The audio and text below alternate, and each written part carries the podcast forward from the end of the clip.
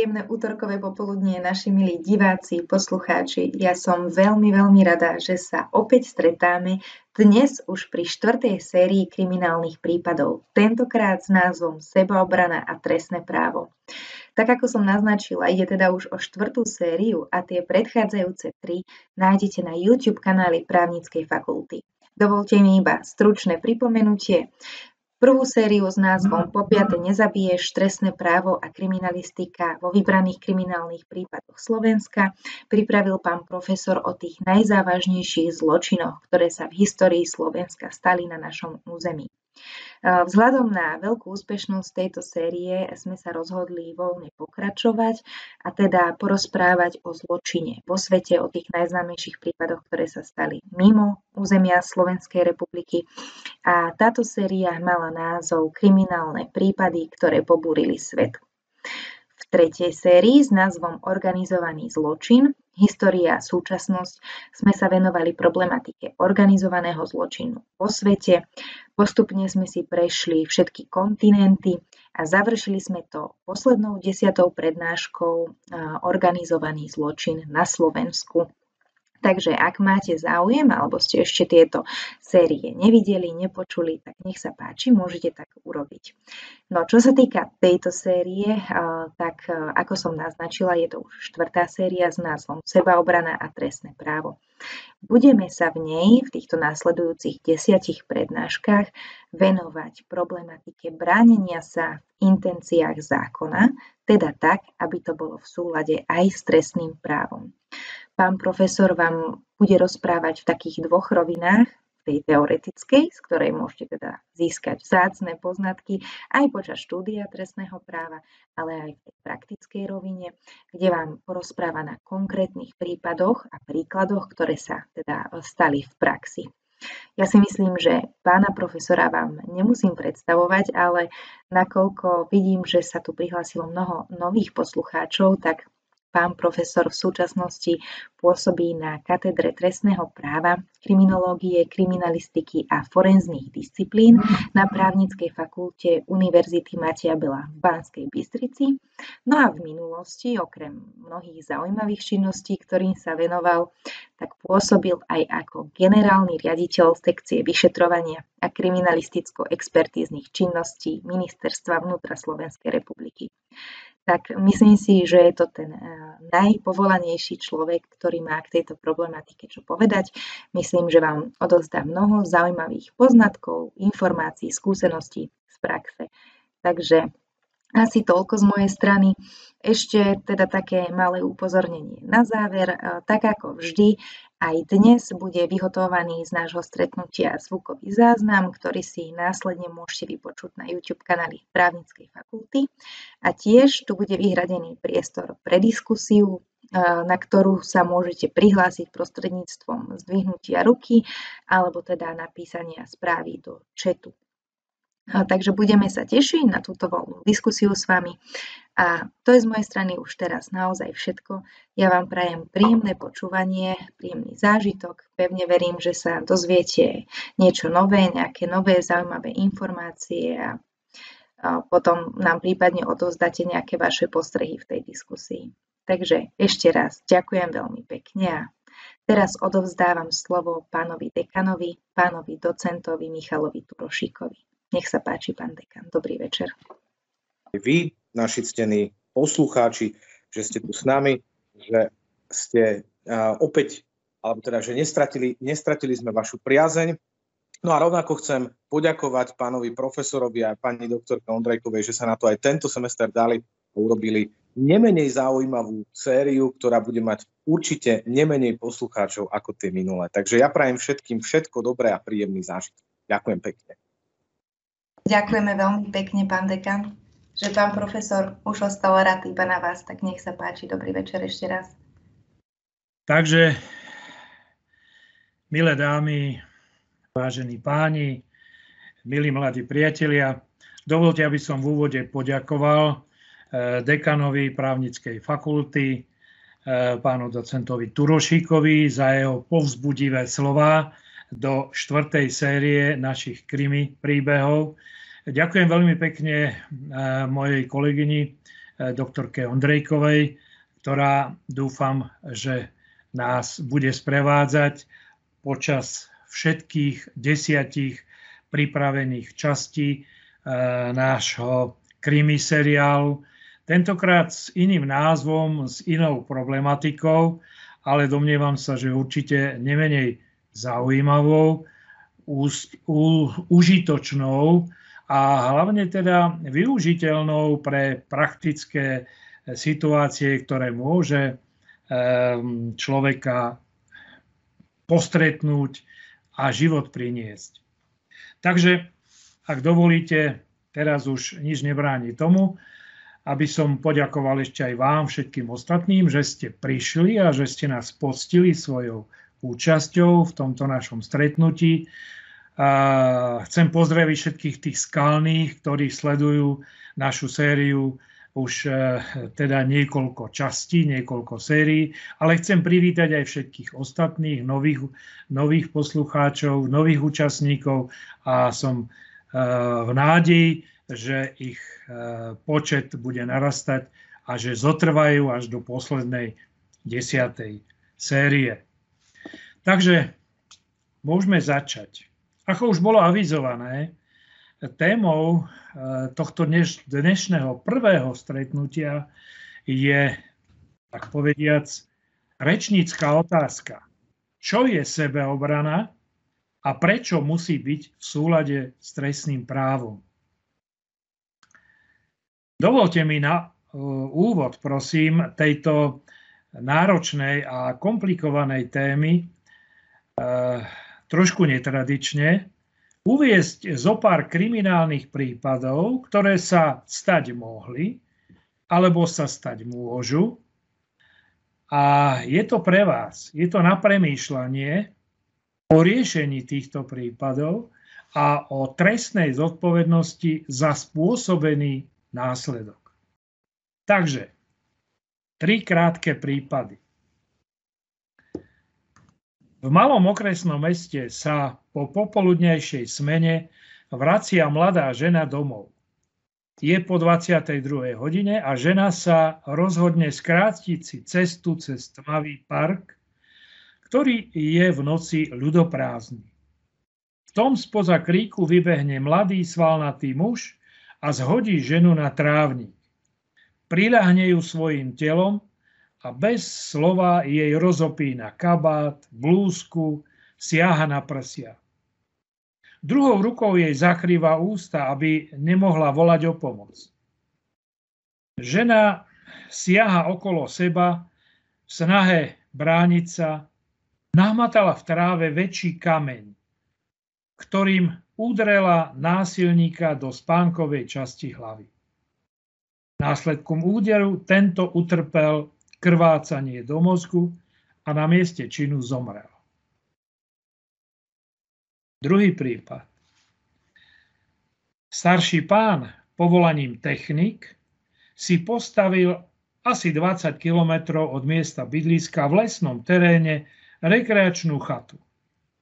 Jeho radosť z pobytu v prírode mu však kazil zlodej, ktorý 2-3 krát za rok v úvodzovkách navštívil jeho chatku.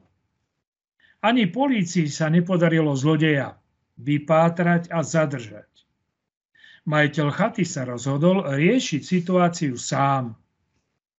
Zostrojil si vlastné obranné zariadenie, podobné pasci na medveďa, ktoré upevnil na podlahu v tmavej chodbe chaty. Keď prišiel o dva dní skontrolovať chatu, našiel vylámané vchodové dvere a v chodbe zlodeja, ktorého do kovových čelustí zachytilo jeho zariadenie. Majiteľ chaty odovzdal zlodeja polícii. Technické zariadenie však mladému zlodejovi spôsobilo závažné poranenie, následkom ktorého mu museli amputovať nohu a stal sa trvale invalidným. Tretí krátky prípad. Mladomanželia Peter a Lucia si z úspor a hypotéky postavili rodinný dom na okraji mesta. Lucia bola v 5. mesiaci tehotenstva, keď ju asi dve hodiny po polnoci zobudil nezvyklý šramot. Zobudila spiaceho manžela vedľa seba, ktorý taktiež počul zvuky idúce z ďalších miestností domu. Siahol do nočného stolíka, odkiaľ zobral do rúk pištoľ, vstal a išiel sa pozrieť, čo sa deje v dome. Keď rozsvietil svetlo, zistil, že po obývačke sa pohybuje neznámy muž s kuklou na hlave. Muž Petra vyľakal a tento snahe vystrašiť neznámeho muža, vystrelil zo svojej legálne držanej zbrane do vzduchu. Na nešťastie vystrelený projektil sa odrazil od železobetónového stropu a zasiahol neznámeho muža do hlavy tak, že tento na mieste na následky strelného zranenia zomrel.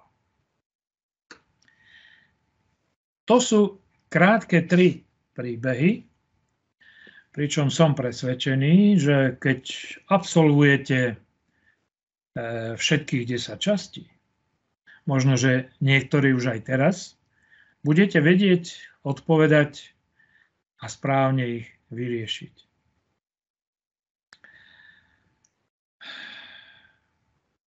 Kolegyne, kolegovia, v ďalšom mi dovolte pokúsiť sa zodpovedať na otázku z názvu tejto časti nášho stretnutia. Teda, čo je to sebaobrana a prečo musí byť v súlade s trestným právom? Len jednu krátku poznámku. Ten pojem sebaobrana by ste v našom trestnom zákone nenašli. Ten pojem sebaobrana je pomerne široký a zahrňa aj tie inštitúty sebaobranné, ktoré pozná náš trestný zákon. Každodennou súčasťou nášho života, aj keď si to stále neuvedomujeme, je bezpečnosť. Človek robí svoje rozhodnutia na základe subjektívnych a objektívnych faktorov tak, aby sa cítil bezpečne a aby nič neohrozovalo jeho bezprostrednú existenciu. Pri jazde v aute si zapíname bezpečnostné pásy. V noci sa vyhýbame tmavým a neznámym uličkám. Pri prechode cez testu sa obzeráme, či nejde auto. A dokonca aj dovolenku si vyberáme podľa toho, či je dané miesto podľa dostupných informácií alebo destinácia bezpečná. Dôležitosť bezpečnosti je badateľná v priebehu vývoja ľudskej civilizácie a každá spoločnosť, ktorá v priebehu dejín existovala, považovala otázku ochrany svojho teritória, obyvateľstva, materiálnych a duchovných hodnôt za prvoradú. Termín bezpečnosť nebol nikdy jednoznačne definovaný.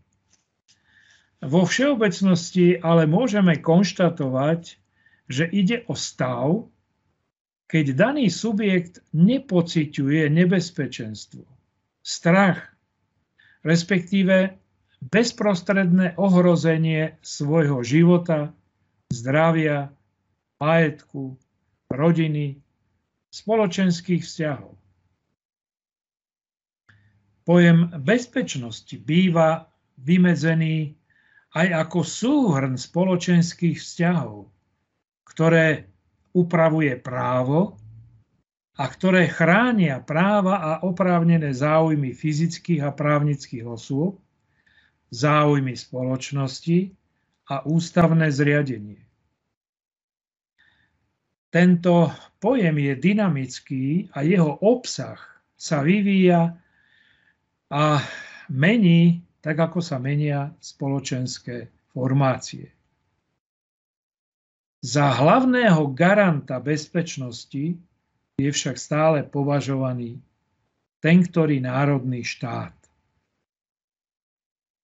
Garancia osobnej bezpečnosti sa objavuje aj v najdôležitejších medzinárodných dohovoroch. Z mnohých len pripomínam a citujem. Všeobecná deklarácia ľudských práv prijatá Organizáciou spojených národov v roku 1948 ustanovuje, citujem, každý má právo na život, slobodu a osobnú bezpečnosť. Ďalej článok 6 Európskeho dohovoru ustanovuje, každý má právo na slobodu a osobnú bezpečnosť. Článok 67 zmluvy o fungovaní Európskej únie, citujem, Únia usiluje o zabezpečenie vysokej úrovne bezpečnosti prostredníctvom opatrení na predchádzanie trestnej činnosti. Samozrejme, tieto princípy sú premietnuté aj do príslušných ustanovení našej ústavy Slovenskej republiky. Ako už bolo povedané, garantom osobnej bezpečnosti každého občana je štát. Štát samozrejme plní túto úlohu predovšetkým prostredníctvom svojich bezpečnostných zložiek, ako sú polícia, ozbrojené sily. Je samozrejme, že štát nie je schopný plne zabezpečiť osobnú bezpečnosť každého občana na každom mieste, v každej situácii a v každom čase. K tomuto slúžia inštitúty sebaobrany, kde štát legislatívne upravuje možnosti a hranice sebaobrany. Prečo však musia byť vymedzené hranice sebaobrany? Odpoveď je jednoduchá. Nutná obrana bez vymedzenia hraníc, limitov, by mohla byť veľmi ľahko zneužiteľná na beztrestné spáchanie trestného činu. Len pre prípad, pre príklad. Susedský konflikt môže vyústiť až tak, že sused suseda úmyselne usmrtí, zavraždí, ale tento svoj skutok sa snaží zakryť nutnou obranou. Alebo ďalší prípad. Manželka je nespokojná v manželstve. Nájde si milenca a vyvolá umelo situáciu domáceho násilia. Po príchode manžela z práci tohto úmyselne zavraždí a oznámi túto situáciu a toto usmrtenie ako nutnú obranu. Preto je každý prípad sebaobrany potrebné preveriť, vyšetriť a na základe zadovážených dôkazov seriózne, korektne a objektívne rozhodnúť, či skutočne boli naplnené podmienky a hranice, alebo ak chcete, limity nutnej obrany. Samozrejme, ako sme si už povedali, že štát bezprostredne vykonáva túto svoju povinnosť prostredníctvom svojich bezpečnostných zložiek. Tejto súvislosti treba citovať ustanovenie paragrafu 2 odsek 1 zákona o policajnom zbore, kde sú konkretizované úlohy policajného zboru a prečítam len jednu z nich. Spolupôsobenie pri ochrane základných práv a slobôd, najmä pri ochrane života, zdravia, osobnej slobody a bezpečnosti osôb a pri ochrane majetku. Sebaobrana tak býva charakterizovaná ako úkon, ako aktivita, ako systém ucelených princípov, ktorým sa človek snaží odvrátiť možné telesné a majetkové škody hroziace jemu alebo aj inej osobe. Samozrejme, v tom prípade, ak nemôže zabezpečiť účasť a pomoc profesionálneho charakteru, teda od policajného zboru, ktorý to má v rámci svojich základných úloh a povinností. Keď ešte budeme trošku rozprávať teoreticky, tak teória sebeobrany rozdeľuje túto činnosť na dve základné oblasti. To je tzv. pasívna sebaobrana a aktívna sebaobrana. Pasívnou sebaobranou rozumieme riešenie, ako predísť, respektíve predchádzať prípadom možného útoku alebo možného ohrozenia. Táto pasívna sebaobrana sa delí na, tak povediac, metodickú pasívnu sebaobranu, ktorá učí, ako sa preventívne vyhýbať situáciám možného ohrozenia, možného útoku páchateľa. Teda ako si vybrať miesta, kde pôjdem, ako sa vyhnúť konfliktu, ako sa e, nesprávať tak, že budem provokovať páchateľa k útoku.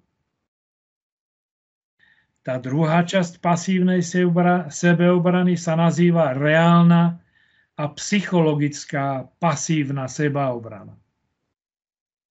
Tá nastupuje už vtedy, keď už bezprostredne hrozí nejaký útok a je ešte stále možnosť obete presvedčiť útočníka, že k útoku nie je dôvod, aby teda upustil od toho útoku. Môže to byť rôznymi spôsobmi, napríklad upozorniť toho páchateľa možného útočníka, že sa nachádzame v priestore, ktorý je monitorovaný kamerovým systémom, že obeď je nemocná, že obeď, obeď je nakazená nejakou infekčnou chorobou, že obeď nemá žiadne finančné prostriedky pri sebe, teda že e, páchateľ nemá čo ulúpiť. Teda snažiť sa presvedčiť toho páchateľa, ak by to len trochu bolo možné, aby upustil od svojho útoku. Ak sa tak nestane, nastupuje aktívna sebaobrana, ktorú rozdeľujeme na osobnú sebaobranu, teda samotná obeď sa musí brániť. Musí sa brániť odvrátením útoku alebo hrozby svojou aktívnou činnosťou. Tá aktívna činnosť môže byť rôzna. Môže využiť údery, kopy, hmaty, chvaty.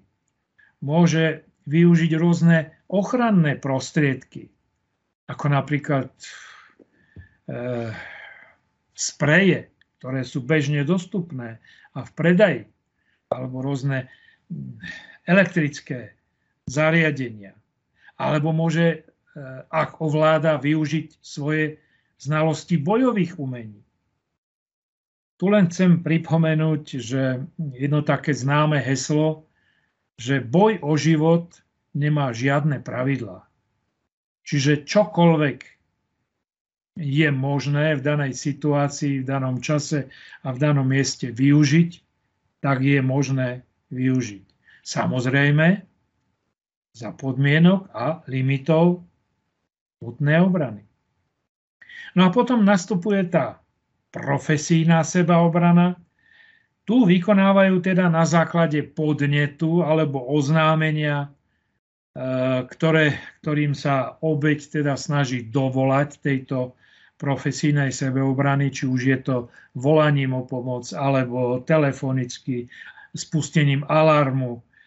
A tu vykonávajú špecializované ozbrojené zložky platnom slovenskom právnom poriadku je sebaobrana upravená v inštitútoch krajnej núdze, paragraf 24, nutnej obrany, paragraf 25 a oprávneného použitia zbrane podľa paragrafu 26 trestného zákona. V ďalšej časti mi dovolte prezentovať e, krátky historický exkurs týchto inštitútov, aby ste vedeli, že tieto inštitúty sebeobrany nie sú vynálezom moderného právneho štátu, ale že oni majú svoju bohatú históriu. Pripomne, pripomíname si, že nutná obrana je teda svojpomocné konanie ktorým sa občan bráni proti bezpráviu. Vyplňa, vyplňa vlastne tú nemožnosť ochrany záujmov chránených trestným právom zo strany štátnej moci. Toto konanie by naplňalo znaky trestného činu. Ale pretože je jeho motiváciou suplovanie funkcie štátneho orgánu pri ochrane verejných záujmov trestným činom nie je, pretože vlastne naplňa účel trestného zákona. Nutná obrana je vo svojej podstate prirodzeno právnym inštitútom, teda právom daným a platným od najstarších dôb. Jedným z najstarších zachovaných prameňov predstavuje zákon 12 tabúl rímskeho práva, o ktorých si už určite počuli. Kde napríklad v 8. tabuli sa okrem iného uvádza, citujem, bod 12. Ak kradne niekto v noci a je usmrtený, je usmrtený právom. Bod 13. Ak kradne za svetla a zbraňou sa bude brániť, treba volať o pomoc. Čiže táto stručná úprava dávala občanom na vedomie, že obrana proti nočnému zlodejovi, ktorá môže skončiť smrťou útočníka, bude považovaný za čin v súlade s právom a nie ako vražda alebo zabitie. Od tých čas sa uplatňuje a rešpektuje aj výrok rímskeho právnika Ulpiána, ktorý žil v rokoch 170 až 228 po Kristovi. Citujem, v latinčine ten jeho výrok znie Vim vi repelere licet, teda v preklade je dovolené brániť sa násiliu násilím. Je dovolené brániť sa násiliu násilím. A táto základná téza, ktorá je zachovaná ešte z rímskeho práva, sa vlastne preniesla až do e, súčasných moderných úprav. Samozrejme v rôznych, v rôznych modifikáciách. A ešte si dovolím citovať jeden neprávny zdroj, ktorý sa tiež zmienuje o nutnej obrane. Ide dokonca o Bibliu, kde v kapitole 22 knihy Exodus starého zákona sa uvádza ak, citujem, ak bude zlodej pristihnutý pri vlámaní a bude udretý tak, že zomrie, nebude ten, kto ho udrel vinným za preliatú krv. Ak sa to však stane za bieleho dňa, bude za preliatú krv vinný. Čiže vidíte, aj tu sa preferuje alebo rozlišuje, či teda k útoku došlo v noci alebo za dňa. Za stredoveku sa presadzovala zaujímavá povinnosť či zvyk. Ten zvyk sa volal, citujem, nestojte. Táto všeobecne platná zvyklosť stanovila, že pokiaľ napadnutý občan zvolal nestojte, obsahom bolo, bola výzva. Prenasledujte útočníka. Boli e, mu spoluobčania povinní poskytnúť pomoc. Teda napríklad, ak zlodej utekal z miesta činu s ukradnutým tovarom a on zavolal, nestojte, bola povinnosť zadržať ho.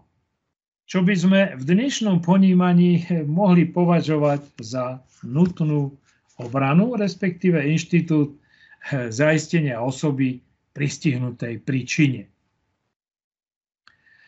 S nástupom osvietenectva sa problematika sebaobrany stala i predmetom diskusí filozofov, nielen právnikov. Vychádzajúc z koncepcie spoločenskej zmluvy ako filozofického pojmu, citujem, právo brániť sa využiť nutnú obranu vzniká až sekundárne v prípade, že štát nie je schopný v danej kritickej situácii túto ochranu človeku poskytnúť. Tento koncept chápania nutnej obrany ako prvý vyslovil Hugo Grotius, holandský právnik a filozof. A rozvinul ich Thomas Hobbes. Podľa Jean-Jacques Rousseau si človek, konajúci v sebaobrane, len berie späť od štátu svoje prirodzené právo na obranu, ktorú mu odovzdal spoločenskou zmluvou.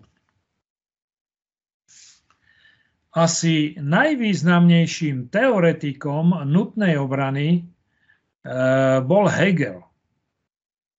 Podľa neho nutnou obranou človek presadzuje záujem štátu na zničenie bezprávia a zároveň obnovovanie spravodlivosti. Prvý právny predpis, ktorý upravoval v Rakúsko-Uhorskej monarchie nutnú obranu, bol trestný zákon číslo 117 z roku 1852.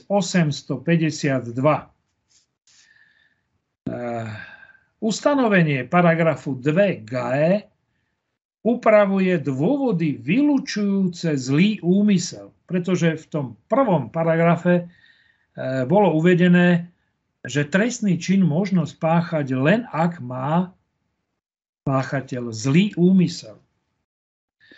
Citujem, preto nepričíta sa konanie alebo opomenutie za zločin, keď sa skutok stal z neodolateľného donútenia alebo výkonu spravodlivej nutnej obrany. Za spravodlivú možno nutnú obranu považovať len vtedy, ak z povahy osôb, času, miesta, zo spôsobu útoku alebo z iných okolností možno dôvodne usudzovať, že páchateľ použil len takú obranu potrebnú na to, aby odvrátil od seba alebo iných protiprávny útok na život, slobodu alebo majetok, alebo len z vydesenia, strachu alebo zlaknutia vykročil z medzí takejto obrany. Vykročenie, také slovo sa používa tam, takéto sa však môže použiť podľa okolností a trestať za trestný čin z nedbalosti. Uhorský zákonník z roku 1878 takisto upravil inštitút tzv. oprávnenej obrany. Citujem, oprávnenou je obrana, ktorá je potrebná na odvrátenie neoprávneného a priamého útoku, smerujúceho proti osobe alebo majetku napadnutého, alebo niekoho iného, alebo je ohrozujúci. Prekročenie medzi obrany zo strachu, zľaknutia alebo zmetku nie je trestné. Táto úprava vytrvala i počas obdobia prvej Československej republiky a vydržala vlastne až do roku 1950 do eh, vytvorenia prvého a prijatia prvého trestného zákona povojnového. Analýza súčasnej právnej úpravy krajnej núdze, nutné obrany, oprávneného použitia zbrane, podmienok použitia, prekročenia hra, zákonných hraníc s použitím adekvátnej judikatúry a zaujímavej kazuistiky sa budeme venovať špeciálne v nasledujúcich častiach nášho kriminálneho seriálu. Legislatívna úprava týchto inštitútov môže vyvolávať diskusie o optimalizácii niektorých inštitútov terminológii, ako v rovine teoretickej, tak i z pohľadu aplikačnej praxe. Legislatívna úprava však nemôže komplexne a výstižne spracovať všetky životné situácie, do ktorých sa môže človek dostať, keď musí odvracať hroziaci útok či hroziace nebezpečenstvo. Osobne sa domnievam, že príslušné ustanovenia trestného zákona sú postačujúce a dostatočne presne vymedzujú podmienky konania dotknutých osôb i limity ich možného, respektíve nemožného prekročenia.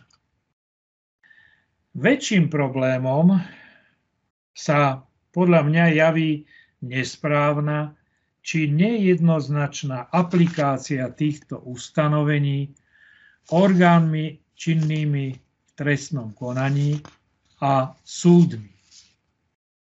Druhým, ešte závažnejší problém je treba vidieť vo veľmi nízkej informovanosti občanov o možnostiach obrany.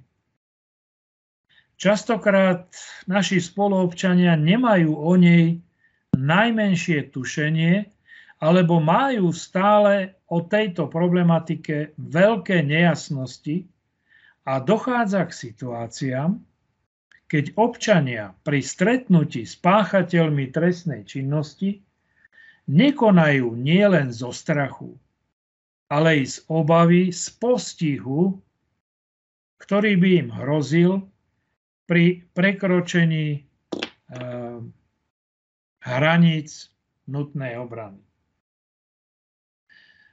Alebo sa mnohí správajú podľa toho starého osvedčeného, čo ťa nepáli, nehas. Žiaľ, veľmi skreslený a jednostranný obraz nutnej obrany podávajú i médiá. Tieto médiá v týchto prípadoch žiaľ vidia skôr bulvárnu informáciu ako seriózne a objektívne informovanie, ktoré by mohlo pomôcť zvyšovaniu právneho vedomia našich občanov. Úplne na záver môjho vystúpenia mi dovolte ilustrovať tieto prípady alebo tieto moje teoretické E, závery aj niektorými konkrétnymi prípadmi. No a aby som e, išiel najskôr zo širšia, zo sveta, Tak mi dovolte citovať také tri najzávažnejšie prípady, ktoré za posledných 20 rokov rozbúrili hladinu verejnej mienky alebo vyvolali rozsiahlu diskusiu v Českej republike. E, veľmi stručne tieto prípady sa budem snažiť zrekapitulovať a možno e, vám budem iniciovať nejaké možné otázky alebo prípadne, e, prípadne diskusiu. Prvý prípad e, bol taký veľmi známy prípad e, Pavla Opočenského. Neviem, či vám hovorí toto meno. To bol človek, ktorý v roku 1979 emigroval do Nemecka, potom neskôršie do Spojených štátov amerických a po 89. v 90. roku sa v 90. rokoch sa vrátil do Českej republiky. No, krátko po svojom návrate sa stal mediálne známych svojim skutkom, kde sa zastal dvojice ľudí, starších ľudí, ktorú ohrozovali mladí skinheadi. Stalo sa to 25. marca 1991 v Prahe. Pri tomto konflikte kde skinheadi nožom ohrozovali týchto e, starších ľudí, vytiahol aj opočenský svoj nôž a pri vzájomnom konflikte s mladým skinheadom tohto usmrtil. Prípad sa niekoľko roho, rokov riešil jednak políciou, prokuratúrou, súdmi. Najskôr e, bol Opočenský odsúdený k podmienečnému trestu za prekročenie hraníc nutnej obrany. Po odvolaní odvolacím súdom bol odsúdený k nepodmienečnému trestu odňatia slobody. No a Najvyšší súd Českej republiky nakoniec Pavla Opočenského oslobodil. Konštatoval, že konal e, v rámci a v hraniciach nutnej obrany, pretože zakročil na pomoc dvom ohrozeným ľuďom, ktorí boli ohrozovaní mladým skinheadom e, a použitie jeho zbrane a usmrtenie bolo vyhodnotené ako správne a v súlade so zákonom.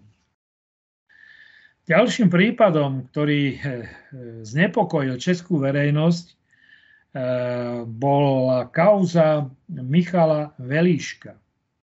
Tento prípad bol veľmi stručný a jednoduchý. Stal sa v Prahe na Karlovom námestí. Eh, ku študentke Eliške, ktorá sedela na, lavičke, na lavičke, si prisadol David Lubina. V ruke mal pištol. Vydesenej dievke to, túto pištol vrazil do boku a hovoril jej, aby išla s ním. Vtedy okolo išiel Michal Velíšek. Michal Velíček, Michal Velíšek eh, sa prihovoril dievčine, či nepotrebuje pomoc, pretože sa mu zdalo podozrivé konanie a správanie jej, jeho, jej prisediaceho. Tento, bez toho, že by niečo hovoril, povedal, pištol, ktorú mal nabitú, obrátil proti e, Michalovi Velíškovi, ktorý prišiel na pomoc dievčine a vystrelil dvakrát. Ako neskôr vypovedal tento páchateľ, prvá rana bola tzv. nástrelná a druhá strelil tohto Michala Veliška do srdca. Na následky zranenia tento obranca zomrel. Lubina po vyšetrovaní a po súdnom konaní bol odsúdený za úmyselný trestný čin, za vraždu a bol mu uložený trest odňatia slobody na 25 rokov. Shodou okolností môže byť prepustený na slobodu po výkone dvoch tretín tohto trestu a shodou okolností dve tretiny by mali byť naplnené priebehu tohto kalendárneho roka. Uvidíme, ako sa tento prípad bude vyvíjať. Posledný prípad, ktorý zbudil veľkú pozornosť, eh, bol prípad Karla Baštu. Eh, Karel Bašta bol polovník. V miestnej obci na Morave bol veľmi obľúbený eh, prevádzkoval zberňu surovín.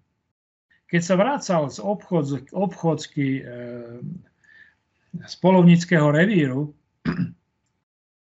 tak zbadal, ako z, z objektu jeho zberného surovina e,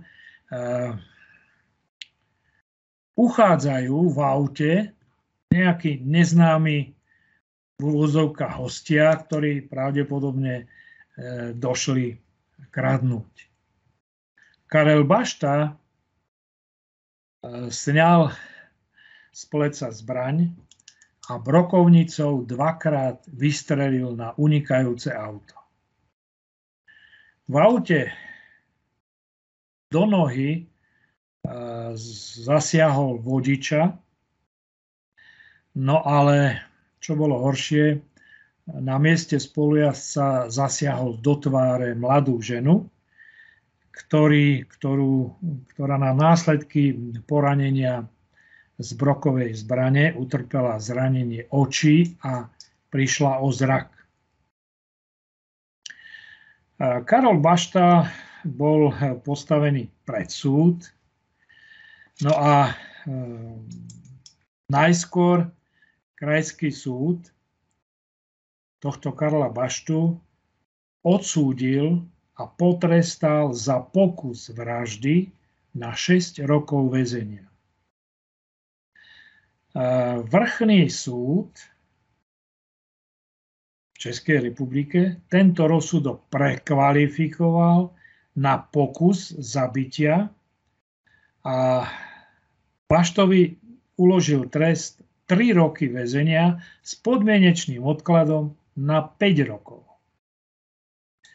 Na odvolanie prokurátora Najvyšší súd vyhovel odvolaniu v Čechách nie prokurátora, ale štátneho zástupcu a vrátil, vrátil ho na nové prejednanie, pričom od vrchného súdcu, súdu potom v zmysle e, pokynov Najvyššieho súdu odišiel Bašta opäť so 6-ročným trestom odňatia slobody nepodmienečne za pokus o vraždu.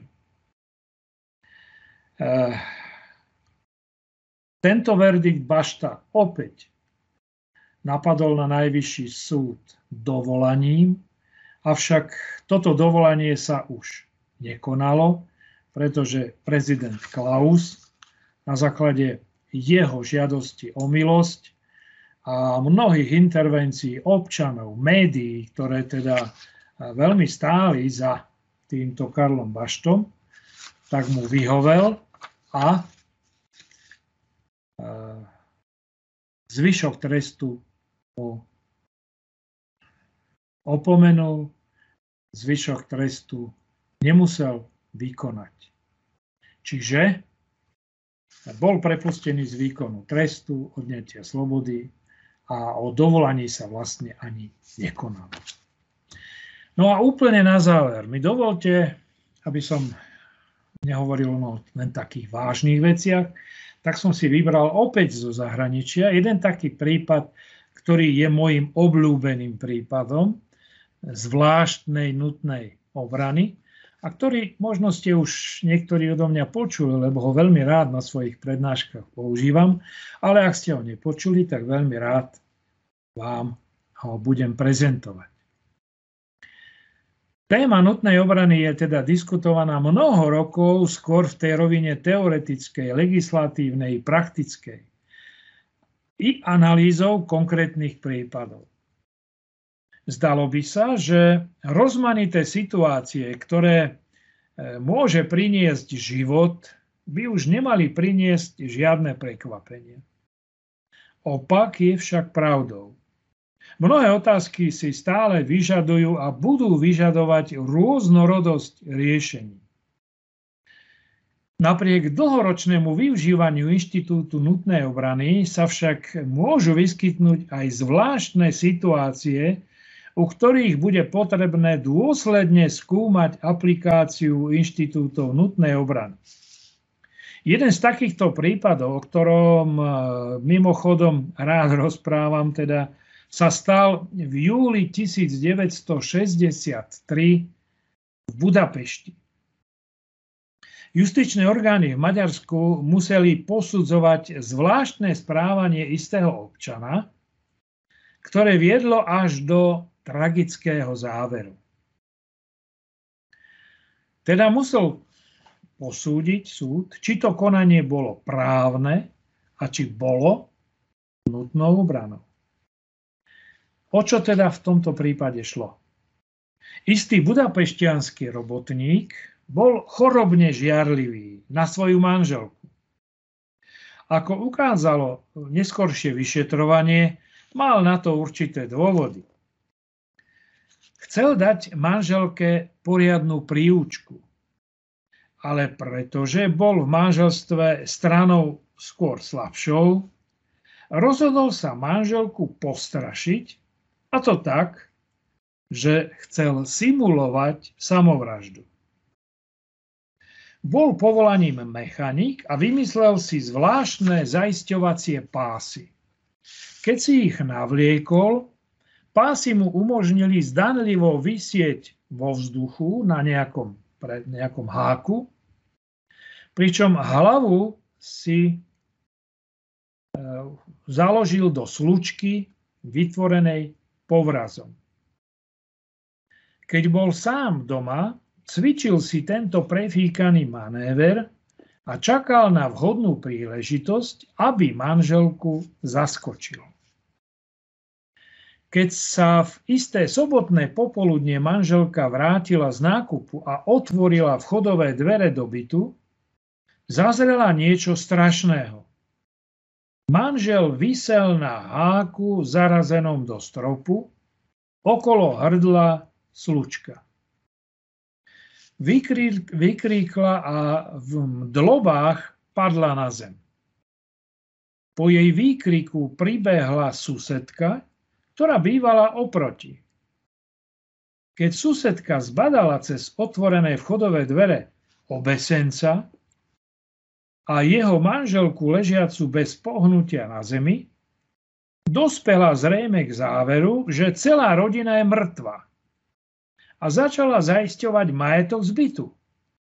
Systematicky začala vyprázdňovať zásuvky a z nich cennosti, šperky, peniaze, ale neskôr začala prehľadávať skrine, prádelník a odnášala si tieto veci do svojho bytu.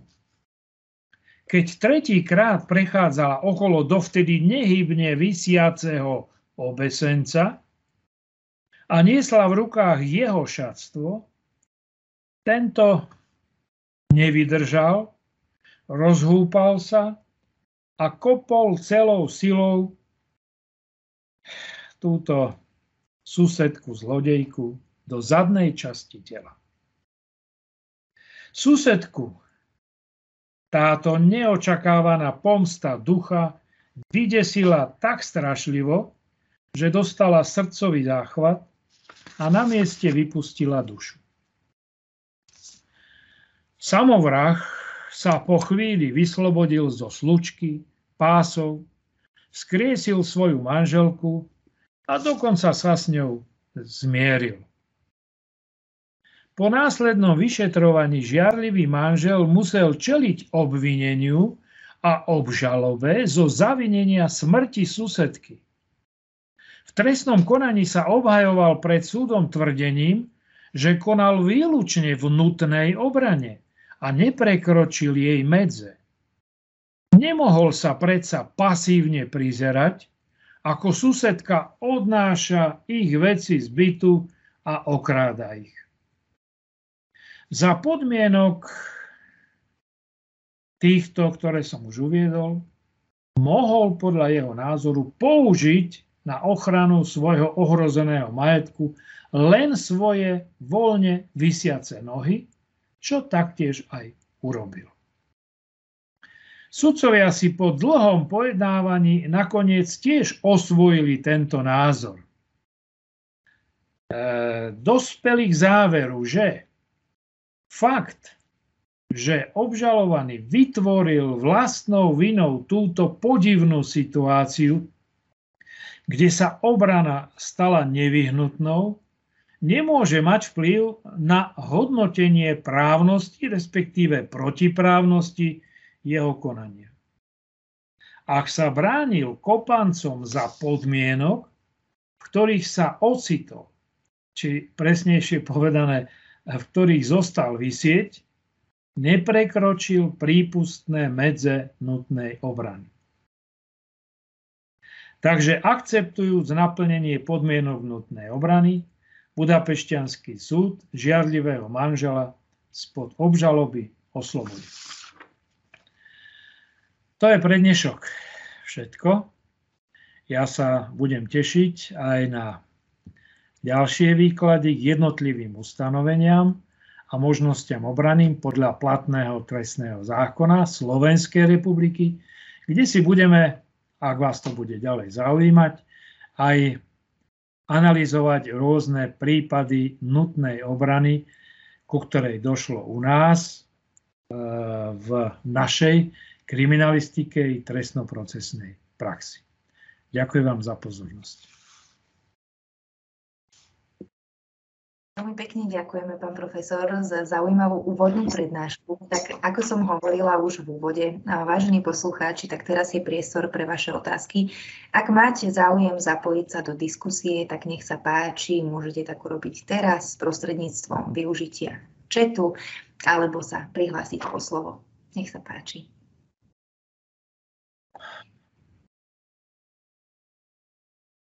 Ja som spozorovala jednu otázku ešte pred eh, začatím, teda tejto prednášky, pán profesor, priamo na vás. Eh, kolegyňa Benková píše, eh, Dobrý deň, mám otázku, som tretiačka na bakalárskom. Je nejaká šanca, že aj nás bude učiť pán profesor Ivor? Som externistka. Ja som už medzi tým kolegyne Benkovej odpovedal. No, odpovedal som v tom zmysle, že ja nie som jediný pedagóg na katedre eh, trestného práva a sú tam výborní pedagógovia, ktorí eh, sú rozdelení z hľadiska svojej špecializácie na eh, jednotlivé predmety, ktoré katedra trestného práva, kriminológie, kriminalistiky a forenzných disciplín zabezpečuje. A v bakalárskom a magisterskom štúdiu sú to moji kolegovia moje povinnosti a môj rozvrh je stanovený pre doktoránske štúdium. Čiže ak niekto bude mať záujem študovať aj na doktoránskom štúdiu, tak sa určite stretneme. Nevylučujem však aj niektoré prednášky v iných e, e, štádiách štúdia. Ďakujem. Ďakujeme, pán profesor. Hlásia sa nám dvaja kolegovia, ale myslím, že prvý bol prihlásený pán doktor Dzurila, tak nech sa páči. Dobrý večer, pán profesor. A ak som správne zachytil, ja mám na vás dve otázky. Naozaj, počúval som to ešte aj popri inej práci, takže ak niečo popletiem, tak sa ospravedlňujem. Spomenuli ste tu, že právo na seba obranu je podľa istého filozofa len späť vzatím prírodzeného práva, ktoré bolo štátu priznané spoločenskou zmluvou, ak som to teda správne zachytil. Vy osobne sa stotožňujete s týmto filozofickým princípom? To je filozofický princíp, ktorý vychádza z tzv. spoločenskej zmluvy. To je ten, to je ten e, princíp, ktorý osvietenci preferovali a spočíval v tom teda, že e, samozrejme nie občan, nie jednotlivec e, môže zabezpečovať všetko. Musí dôjsť k spoločenskej zmluve, kde sa rozdelia tie povinnosti, čo bude zabezpečovať štát a čo bude zabezpečovať občan tomto zmysle tá spoločenská zmluva spočívala v tom, že tie záležitosti týkajúce sa bezpečnosti musí zabezpečovať štát. A v prípade, že to štát nemôže zabezpečiť, takže teda e, prichádza do úvahy občan a občan musí teda zastúpiť ten štát v rámci tej nejakej spoločenskej zmluvy, ak to takto zoberieme, a musí to spravodlivosť zabezpečiť aj on sám. To je v podstate filozofia, ktorá platí aj do dnešného trestného zákonodárstva, ale do dnešnej právnej úpravy, pretože samozrejme najskôr sa preferuje štát. Štát je garanciou bezpečnosti. E, zoberme si, keď už sme hovorili o tej bezpečnosti, tak si to povedzme trošku zoširšia. Tá bezpečnosť občana nie je len osobná bezpečnosť ale teraz sa veľmi hovorí o bezpečnosti nielen vnútornej, ale aj medzinárodnej. Veď občania môžu byť ohrození aj rôznymi medzinárodnými konfliktami, vojnovými konfliktami. A tie, tie samozrejme občania ovplyvniť nejako nemôžu.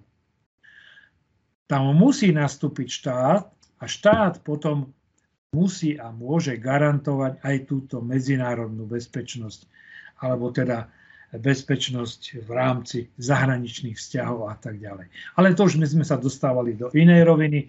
My zostaneme pri tej osobnej bezpečnosti. Takže v podstate ja, ja súhlasím s tým, že tieto myšlienky osvietenectva majú svoj základ, ktorý sa preniesol aj do súčasného moderného ponímania práva a teda demokratického právneho štátu. Mhm, ďakujem veľmi pekne. Ak môžem ešte teda jednu otázku tiež k téme. V rámci vašej prednášky som zachytil taký kritický postoj voči médiám vo vzťahu k problematike nutnej obrany, krajnej núdze, oprávneného použitia zbrania a tak ďalej. Čo, respektíve, ako inak by mali médiá postupovať, aby sa nutná obrana, krajná núdza dostala napríklad viac do povedomia, alebo napríklad Uvediem konkrétny prípad pána Kňažka, ktorý sa stal, tuším, v roku 2017, kde legálne držanou strelnou zbraňou postrelil zlodeja do nohy a médiá to vlastne pokryli podľa môjho názoru teda dostatočne a vtedy to vyvolalo tú spoločenskú diskusiu práve na tému nutnej obrany a krajnej núdze. Ďakujem. Áno, absolútne s vami súhlasím. Keď budeme, keď sa dostaneme v zmysle tých našich plánov do piatej témy, pardon, pardon, do šiestej témy oprávnené použitie zbrane, tak budeme analyzovať aj tento prípad, alebo aj prípady ďalšie.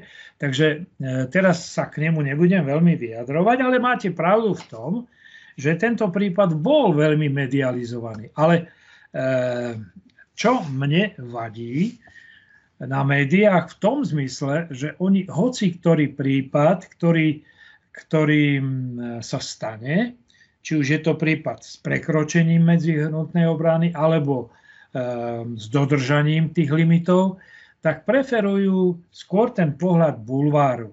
Ten, ten pohľad, e,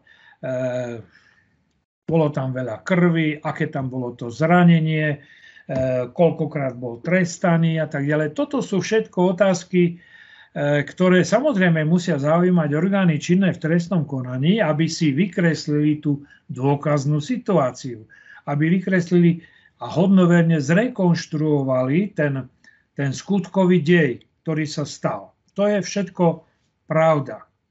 Ale e, mne chýba práve u týchto vecí skôr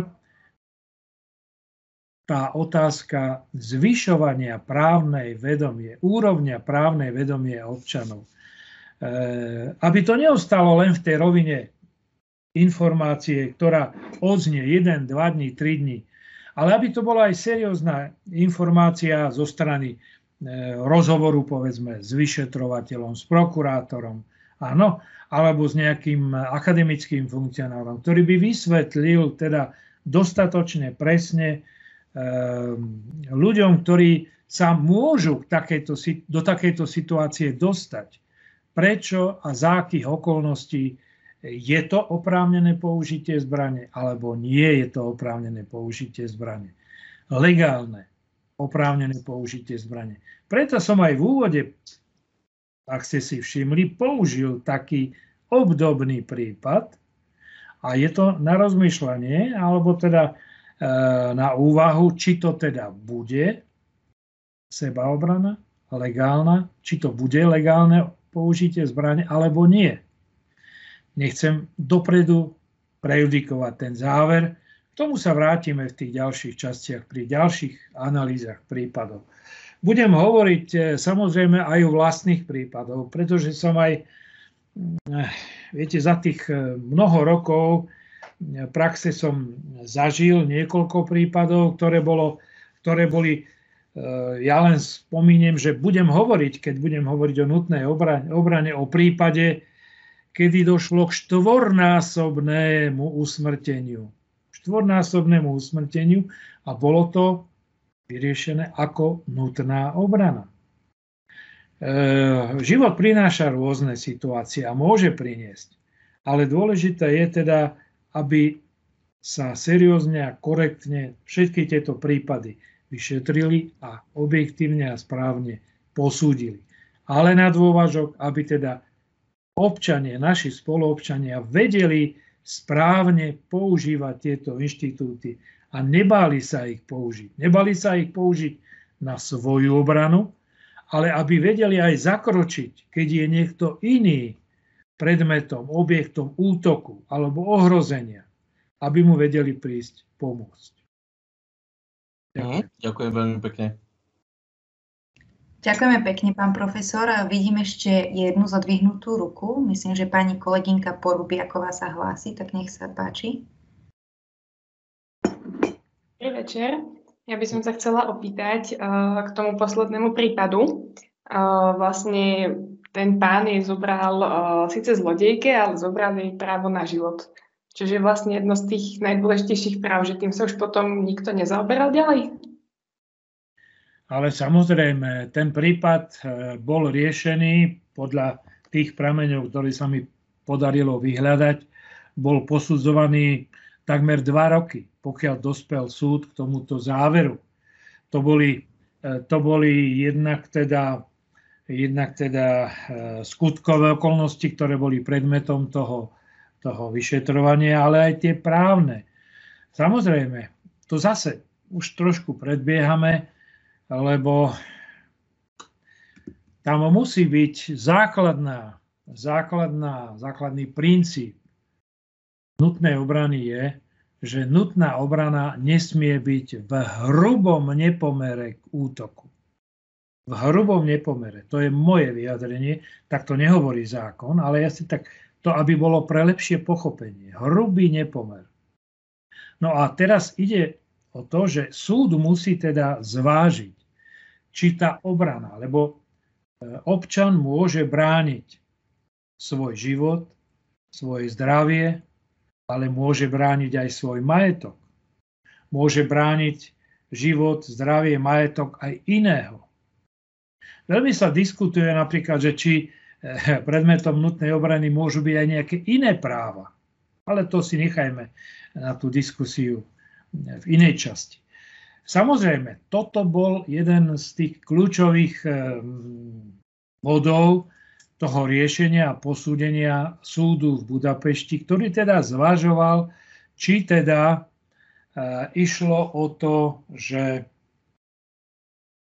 pri krádeži, ktorá jednoznačne bola, došlo jednak k porušeniu domovej slobody, došlo ku krádeži, ktorá bola jednoznačne preukázané, tak tu išlo o to, že tento občan využil v rámci nutnej obrany len ten spôsob obrany svojho majetku, e, ktorým bol obmedzený.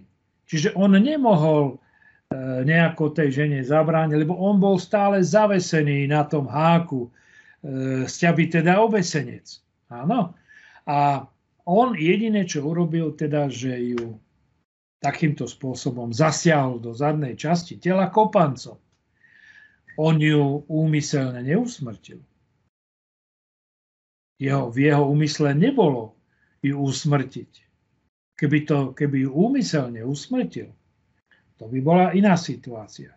Tu na nastala situácia usmrtenia z nedbanlivosti. Či teda mohol alebo mal predpokladať, že ona vzhľadom na ten spôsob obrany toto, takéto, takú, takéto, takúto újmu utrpí.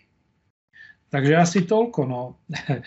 Samozrejme, môžeme mať na tento spôsob a na tento výsledok e, svoje vlastné názory, závery, ale e, ja som vám toto prezentoval, lebo tento prípad sa mi veľmi páčil, rád ho hovorím a je taký osobitý, zvláštny, aj spôsobom tej realizácie, aj tým následkom, ale aj tým výsledkom, že teda súd rozhodol nakoniec, že ten poškodený konal v medziach nutnej obrany a bol oslobodený.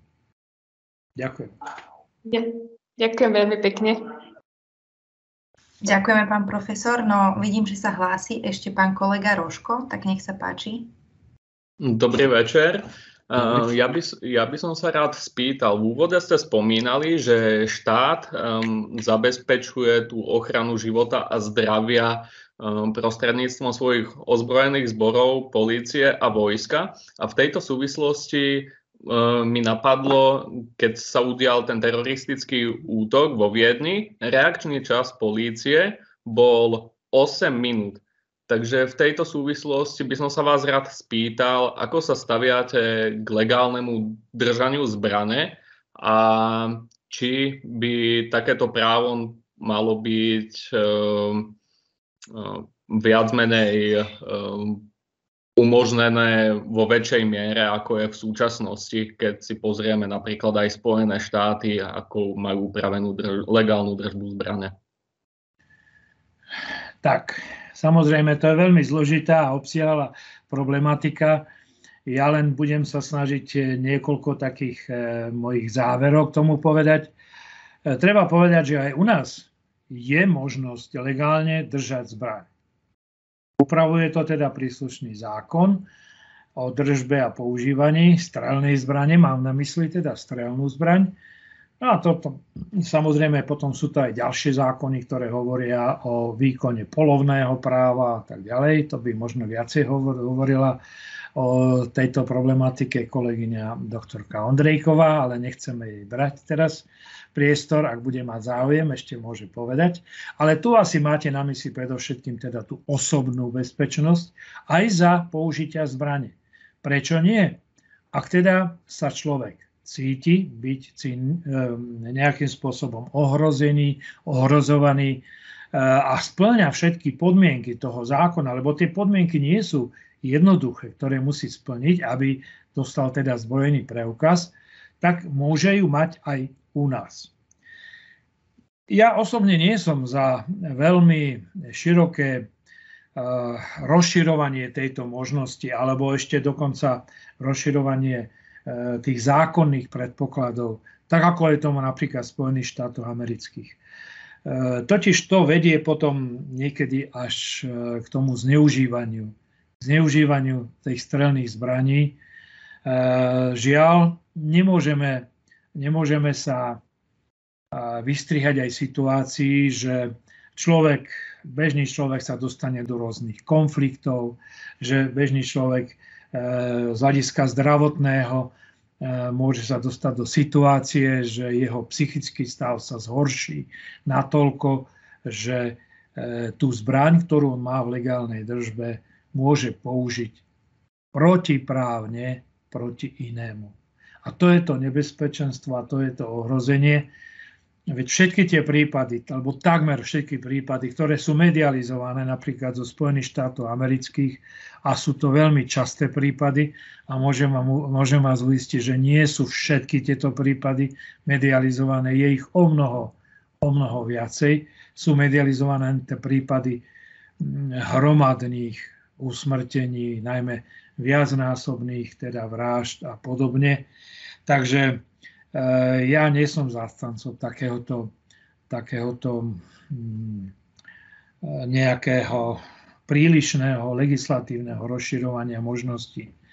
Ja vám môžem prezradiť, že e, po mnohoročnej skúsenosti a, a, a svojej praxe, či už vyšetrovateľskej, trestnoprávnej, e, nikdy som nemal osobnú zbraň. Ani ju nemám a myslím, že som prežil svoj život aj bez osobnej zbrane. Takže asi toľko. K týmto prípadom sa samozrejme ešte budeme vrácať, budeme hovoriť v ďalších sériách. E, teraz ma len napadá úplne jednoducho prípad e, divinského masakru. Neviem, či ste, či ste to ešte či to pamätáte. Pred e, niekoľkými rokmi strelec teda v Dúbravke respektíve v Karlovej si v časti Bratislave použil zbraň eh, a mal legálne drž, držanú zbraň a použil ju proti, na, na vystrelanie susednej rodiny, ktorej bol v konflikte. Potom vyšiel von a pálil bez rozmyslu, akoby v nejakom amoku a podobne. Až pokiaľ nebol zasiahnutý policajnou zbraňou a pokiaľ sám nespáchal samovraždu ten motív jeho činy, činu sa už nepodarilo nejako presne zistiť a konštatovať, ale to je jeden z prípadov toho možného rizika držby zbrane, strelnej zbrane mal na mysli. Takže asi toľko môj názor na držanie osobnej zbrane. Ja si myslím, že súčasná právna úprava je postačujúca. Pán profesor, s týmto súvisí zrejme aj nasledujúca otázka od kolegu e, Pandu. E, srdečne pozdravujem. Chcel by som sa informovať, či má pán profesor informáciu o novelizácii trestného poriadku či trestného zákona v blízkej dobe. Nakoľko veľa sa o tom hovorilo, avšak to utichlo. Ďakujem. Uh, áno, treba povedať, že v posledných, posledných dvoch rokoch trestný zákon a trestný poriadok zaznamenal a zaznamenáva e, viacero novelizácií, viacero noviel, ale pokiaľ sa týka tejto oblasti, teda inštitútov nutnej obrany krajiny núdze, oprávneného použitia zbrane, tak tu sa nechystá podľa mojich informácií žiadna zmena. E, možno ste zachytili, že sa teda e, robili zmeny trestného zákona, ktoré sa E, týkali niektorých nových skutkových podstát, že prikrmovanie, ohýbanie práva a niektoré trestné činy zvýšenia ochrany zvierat a podobne. Pokiaľ ide o trestný poriadok, samozrejme, asi ste zaregistrovali zmenenú právnu situáciu vo vzťahu k väzbe, ale áno, teraz v poslednej dobe sú sú nejaké zásadné zmeny. E, čo som ja považoval za dôležitú zmenu, to je zmena, ktorá sa týka e, hranice medzi priestupkom a trestným činom vo vzťahu k spôsobenej škody. Viete, že teraz tá hranica e, v, vo finančnom, alebo ak chcete, v numerickom vyjadrení predstavuje 266 eur. Áno, dobre hovorím. No a tá hranica sa má zvýšiť na 500 eur. To je dosť radikálne zvýšenie, čo by teda spôsobilo zníženie kriminality, určite zníženie kriminality, lebo množstvo takýchto skutkov, kde by spôsobená škoda bola 400 eur, 500 eur, tak by sa stali priestupkami. No, Samozrejme, veľmi sa diskutuje teraz o trestnosti niektorých drogových trestných činov, najmä teda e, trestných činov súvisiacich s marihuanou. Takže to je zatiaľ stále v štádiu úvah, diskusí. Neviem vám bližšie nič o tom povedať. Takisto som zachytil informáciu, že ministerstvo spravodlivosti pripravuje nejakú veľkú novelu trestného poriadku, kde by teda pripravovalo pripravovalo veľkú zmenu celého systému prípravného konania. Ale akom, akom zmysle, aký je tento zámer, čo by to malo predstavovať, to zatiaľ nie je známe. Ja len na margo toho všetkého týchto legislatívnych zmien trestnoprávnych chcem len poznamenať, že žiaľ oproti minulým rokom eh, mi osobne chýba väčšia diskusia, diskusia s odbornou verejnosťou, e, s verejnosťou z aplikačnej praxe, prokuratúrou, súdmi, akademickou obcov, ktorí by mohli tiež priniesť svoje poznatky a návrhy, čo by teda bolo treba novelizovať alebo upraviť, ale nerobiť len novelu pre novelu. Asi toľko. Ďakujem. Ďakujem, pán profesor. No vidím, že pán kolega Panda sa ešte hlási o slovo, tak nech sa páči. Dobrý večer, ja som tou novelizáciou len mal na mysli, či náhodou, respektíve takto mám od vás knihy, aj, aj hmotu, aj proces a do, do, akej, do akej miery, respektíve sa niečo, čo sa týka nejakých tých novelizácií, čo sa do vašich kníh dostalo a čo sa už nedostalo, takto som to mal na mysli, lebo ešte som ich kúpil len nedávno, nestiel som to preštudovať, tak neviem, či už budem zase kupovať nejaké nové, preto sa, preto sa pýtam. Ďakujem. No zatiaľ, zatiaľ, chvála Bohu, ešte by to malo byť všetko. Všetky tie, my sme sa snažili a zapracovali sme vlastne všetky zmeny. Poslednú, poslednú zmenu, zmenu e, ktorú som dopracovával do hmotnoprávnej časti, bolo elektronické prenasledovanie. Tak tá zmena tam bola zapracovaná ešte v rámci korektúr. To je posledná zmenu, ktorú sme tam dávali. Ale žiaľ, tých zmien je neustále a strašne veľa, čo ja považujem za veľmi negatívny jav, pretože je to zmena na zmenu a je to nielen teda, je to uh, negatívny stav, stav, ktorý ste vlastne vy už pomenovali, že vlastne študent nevie, z čoho sa má učiť a či tá učebnica alebo ten e, právny stav je alebo nie je aktuálny. Viete, pozrite sa, ja som si minule kúpil sám trestný zákon a trestný poriadok, šieste vydanie s účinnosťou 1. januára 2022, lebo to sa mení každé dva mesiace. Je to neudržateľný stav a nepriaznivý stav a ja hovorím, že právna stabilita, právna stabilita, predvídateľnosť práva je jednou z výdobytkov demokratického právneho systému demokratickej spoločnosti. A to momentálne v našej spoločnosti chýba. Toľko asi môj názor. Ale myslím, že ste dobre kúpili. Určite áno, môžem odsúhlasiť.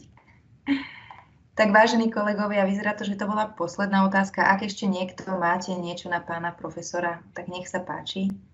Ak by vás niečo zaujímalo, môžete sa spýtať, ale myslím, že sme aj dostatočne eh, presiahli teda ten náš časovo určený limit, ktorý na tieto prednášky máme. Pán profesor vám teda zodpovedal naozaj na každú jednu otázku. Ja som veľmi rada, že ste sa prihlásili dnes na ďalšiu našu sériu, na ďalšie stretnutia pretože môžem povedať, že pán profesor sa nechal inšpirovať práve vami. Bola to, bola to taká vaša myšlienka, čo sa týkalo tej sebaobrany a ja pevne verím, že sa teda budeme stretať aj, aj naďalej, že vás tie prípady budú zaujímať, že tá diskusia bude prebiehať podobne ako dnes na budúci týždeň, teda ako ste si už určite všimli, náš pravidelný vysielací čas sa bohužiaľ zmenil. V stredu sú prednášky stresného práva, takže táto prednáška sa musela posunúť na útorok.